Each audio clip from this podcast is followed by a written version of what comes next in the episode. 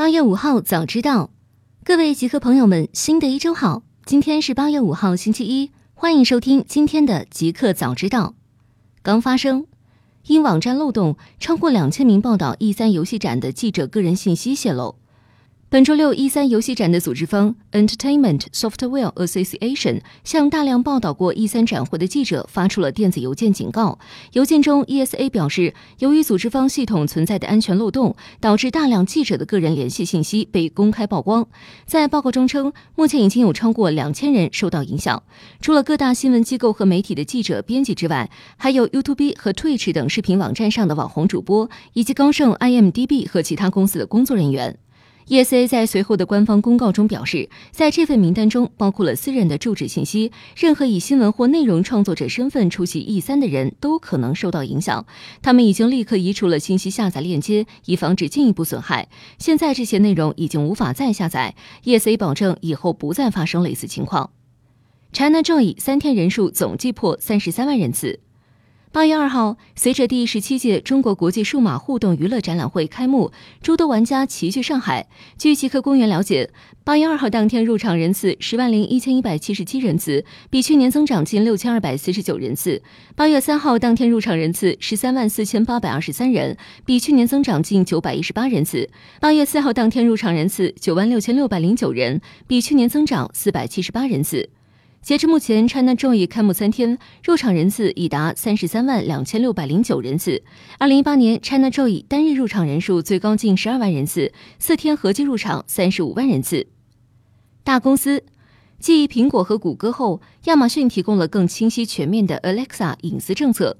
据彭博社报道。在苹果和谷歌都暂停了人工审核语音助手录音后，亚马逊在周五表示，决定向 Alexa 用户提供更为清晰、更为全面的退出设置。此前，Alexa 在用户不知情下录音新闻曝光后，亚马逊曾建立了一个隐私门户网站。日前，这个网站更新了相关信息。亚马逊发言人表示，通过 iOS 和安卓上的 Alexa 应用程序中的一个选项，用户现在可以删除他们的记录。此外，亚马逊表示，它现在将在 Alexa 应用程序中显示免责声明，该应用程序承认 Alexa 录音可能由人工手动审查。高盛推出 Apple Card 客户协议，禁止购买加密货币，手机不得越狱。当地时间八月二号，高盛的网站上出现了暂未问世的 Apple Card 的客户协议。根据高盛网站发布的客户协议，苹果公司与高盛集团合作推出的 Apple Card 信用卡不能用于购买加密货币。Apple Card 客户协议称，该卡不能用于购买预付现金或现金等价物，包括加密货币、赌场游戏筹码、赛道投注或彩票。支付将通过 Apple Card 账号或美国银行账号进行。高盛则不会自己发行信用卡。高盛在协议中还明确禁止了跟 Apple Card 绑定的相关设备的越狱行动，并表示如果这样做了，将可能会导致卡片账号被封。Uber 伦敦运营许可即将到期，未来或只能获短期许可。据外媒报道，优步目前在伦敦的运营许可证将于下月底到期，预计该公司只会再获得一张在伦敦运营的短期许可证。据悉，该公司几乎没有机会在伦敦争取到一份为期五年的长期协议。马斯克计划启动 Boring Company 中国项目。八月三号消息，特斯拉公司 CEO 埃隆·马斯克在其 Twitter 表示，将借参加二零一九世界人工智能大会的机会启动 Boring Company 中国项目。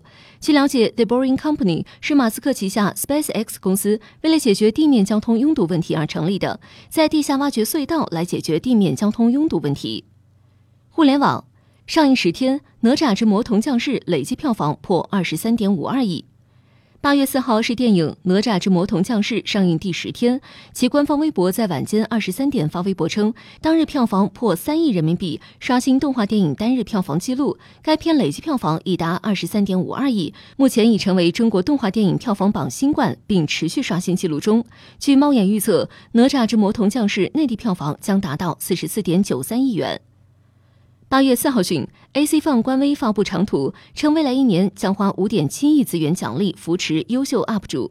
同时，AC Fun 公布七大政策，一、UP 主站内所获打赏扣除运营成本全部归 UP 主所有；二、定期上线活动激励，所获激励可以全平台换购 MacBook Air 等礼物；三、符合原创内容标准，有效播放量大于五百即可获得流量激励；四、上线 UP 主激励榜单熊榜，连续上榜最高半年可获得三十万元奖励；五、打通快手超四千万核心二次元用户资源联合赋能；六、不以粉丝数论英雄，只要内容有特色，签约 UP 主均可获得一次性高额签约金。七、双边服务广告主与 UP 主，帮助 UP 主高效变现，提升个人收入。知名主播冯提莫直播放音乐被控侵权，斗鱼申辩败诉。据悉，二零一八年二月十四号，斗鱼主播冯提莫在直播时播放了歌曲《恋人心》。二零一八年四月。中国音乐著作权协会以《猎人心》被侵权为由，将武汉斗鱼网络科技有限公司诉至法院。一审判决斗鱼公司需向音著协赔偿经济损失及合理费用共五千二百元。日前，这起侵权纠纷案二审结果公开，北京知识产权法院驳回了斗鱼公司的上诉，维持原判。IDC 发布二零一九 Q 二平板电脑统计数据，iPad 占市场份额百分之三十八点一，位居第一。近日，知名数据统计公司 IDC 发布了二零一九年第二季度平板电脑市场统计数据，其中苹果 iPad 以百分之三十八点一的份额位居市场第一。数据显示，全球平板电脑市场前五名的厂商分别为苹果、三星、华为、亚马逊与联想。全球最吸睛视频 App YouTube、快手、抖音位列前三。据美国科技媒体 The Next Web 报道，App 市场研究公司 Sensor Tower 的报告显示，YouTube 在第二季度吸引了1.38亿美元的消费者开支，同比增长百分之二百二十，高居图片及视频应用榜首。排在该类别 App 收入第二位的是腾讯公司支持的快手，第三名则是抖音。Instagram、WhatsApp 应用名将加上 From Facebook 标签。据外媒报道，Instagram、WhatsApp 将很快就会在其应用名上加上 Facebook 的标签，Instagram from Facebook，WhatsApp from Facebook。对此，Facebook 方面也已经证实了这一消息。一位公司发言人告诉媒体：“我们希望用户更清楚地了解属于 Facebook 的产品和服务。”新产品中兴 Axon 十 Pro 5G 版八月五号开售，国内首款 5G 机型。此前，中兴手机官微宣布，中兴首款五 G 新机中兴 Axon 十 Pro 五 G 将于八月五号正式开售，这是国内第一款正式开售的五 G 新机。此前，中兴 Axon 十 Pro 五 G 已于七月二十三号上午十点开启预定，新机预售平台包括京东、天猫、中兴手机商城。六 GB 加一百二十八 GB 版预售价四千九百九十九元。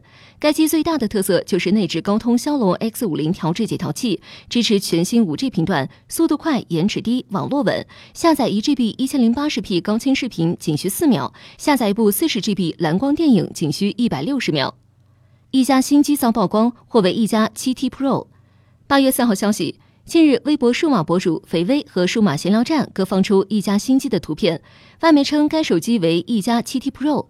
该手机和一加七 Pro 变化不大，也采用了高屏占比和曲面屏设计。Slash Leaks 称该手机为一加七 T Pro。C o m Canary 新版可强制任意网页进入 Dark 模式。在八月四号更新的 c o m Canary 通道的最新版本中，谷歌新增了一项新特性，能够在 Mac、Windows、Linux、c o m OS 和安卓设备上自动渲染所有网页内容为 Dark 模式。一个彩蛋。月活十亿的 Google Chrome 百分之八十七的扩展总安装次数不到一千次。据统计，Chrome Web 商店目前共有十八点八六万件扩展。不过，最新报道称，实际上百分之八十七的扩展总安装次数不到一千次，百分之五十的扩展总安装次数不到十六次，百分之十三的扩展仅被安装过一次，百分之十的扩展零安装。